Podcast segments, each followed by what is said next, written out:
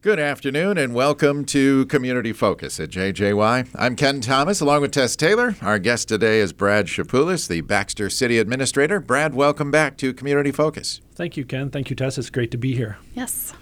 Here we are talking about uh, all kinds of things that are going on in uh, Baxter. And of course, you guys just saw in the paper just wrapped up your budget discussions, right? We did. Uh, as with most municipalities and local units of governments, it's a lengthy process. We usually start that in July Yeah. with the adoption of the preliminary assess or levy in September. We're obligated by state law to have a final adopted levy uh, here by the end of the year. Last week, the council adopted their levy uh, at 7.1% over 2023. It's about a $500,000 increase in the property tax uh, um, levy itself. But you know, the reality is, is uh, our property tax is only a portion of our overall budget. You know, at the same meeting, the council approved the 2024 budget. That budget is just about 30, uh, $23.5 million. Okay. Uh, makes up uh, revenues and uh, such as property tax, uh, charges for service, so building permits, uh, things of that nature, as well as our sales tax receipt, making up the majority of our revenue sources. On the expenditure side, obviously, it's our day-to-day operations, our debt service, things of that nature, Yeah. and then uh, our enterprise funds, which is our sewer, water, and stormwater uh, improvements that we maintain uh, annually and year-round.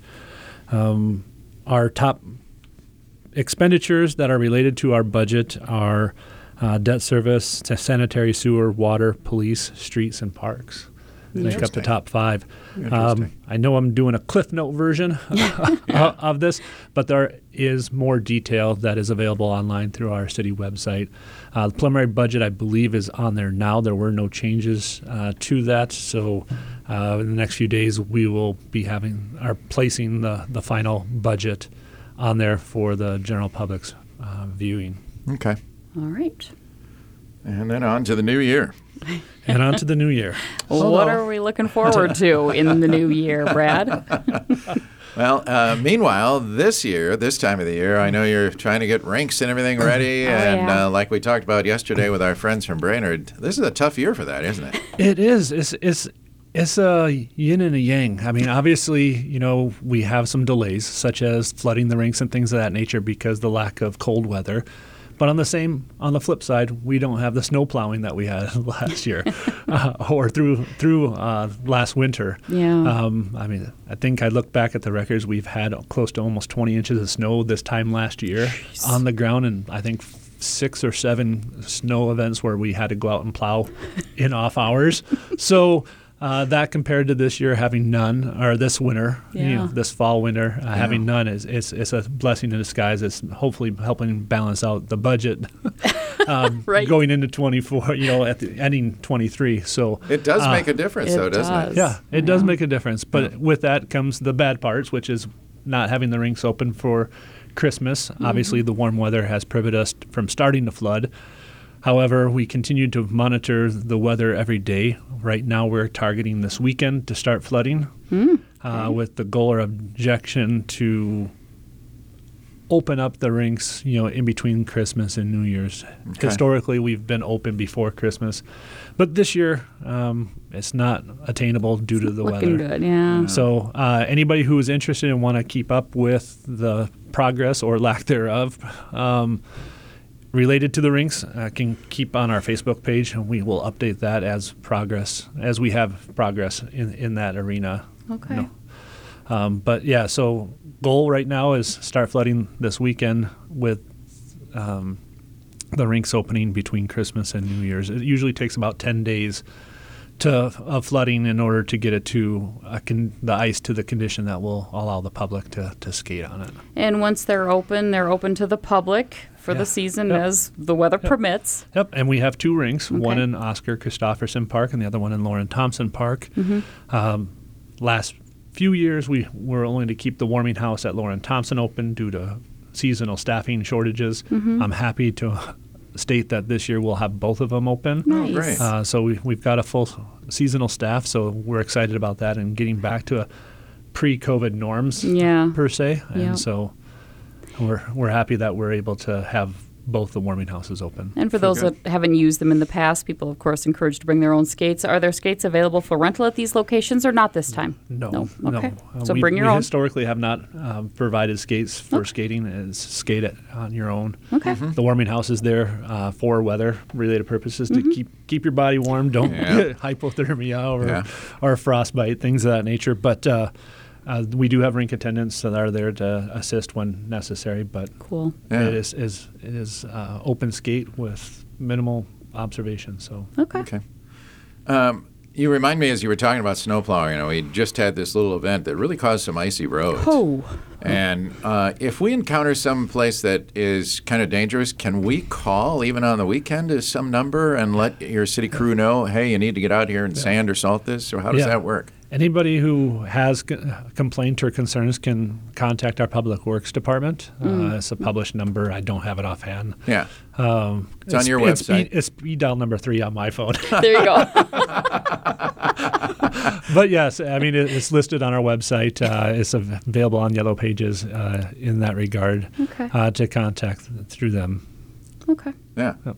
Just dawned on me because I, I was in Baxter uh, on Saturday and Mm-hmm. encountered a road that was just treacherous. And I thought, I wonder if the city crews know about this or how do you notify them? So, Yeah. Mm-hmm. yeah, that answers my question. Yeah.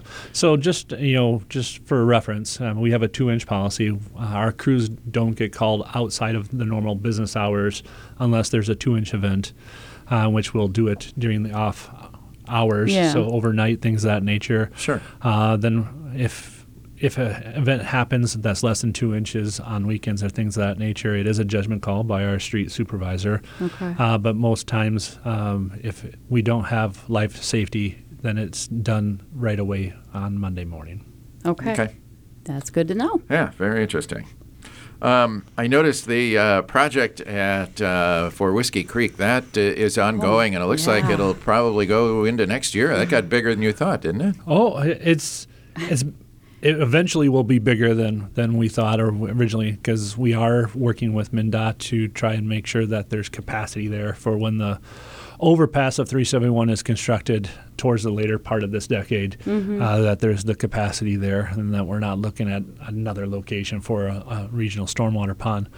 So yeah, it, it is larger, obviously, but uh, things don't go necessarily always go um, according to plan, and uh, there are a few issues that ran uh, we ran into there, but um, tried to get it all done before winter. However, we weren't successful, so there will be some additional um, grading and things of that nature that will be happening here in the spring, and then with permanent planting happening after that's completed. So we're now anticipating probably at April May completion. It Yeah. looks pretty cool over there. I mean, Yeah. just to see the change and the difference in the landscape, it's pretty spectacular.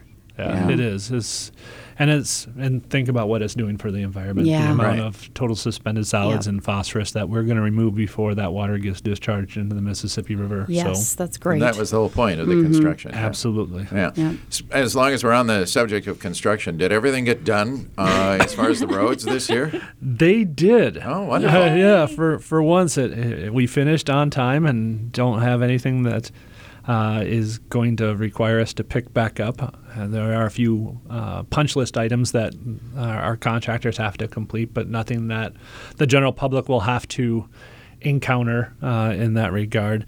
Uh, but with again looking at the positives of of not having. Uh, a significant amount of snowfall is that allowed it has allowed our street crew to uh, work uh, within the right of way to do some maintenance. So Good. tree clearing, you know, over our right of way, you know, we have those canopies that usually, as trees grow, they start reaching over because they're trying to reach sunlight, so they're going Yeah. over our roadways. So trimming those back, uh, doing sign replacements um, that we typically do in the late fall, early spring. We're able to extend that out, so we're Oh, getting wow. ahead of schedule um, in regards to those general maintenance items. So.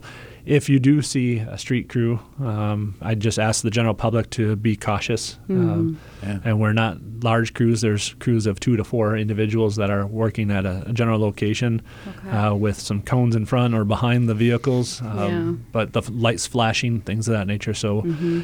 I would just caution people to be yeah. observant and, and, and, and know that those people are working in their best interest to keep you safe. So Right. Exactly. All right.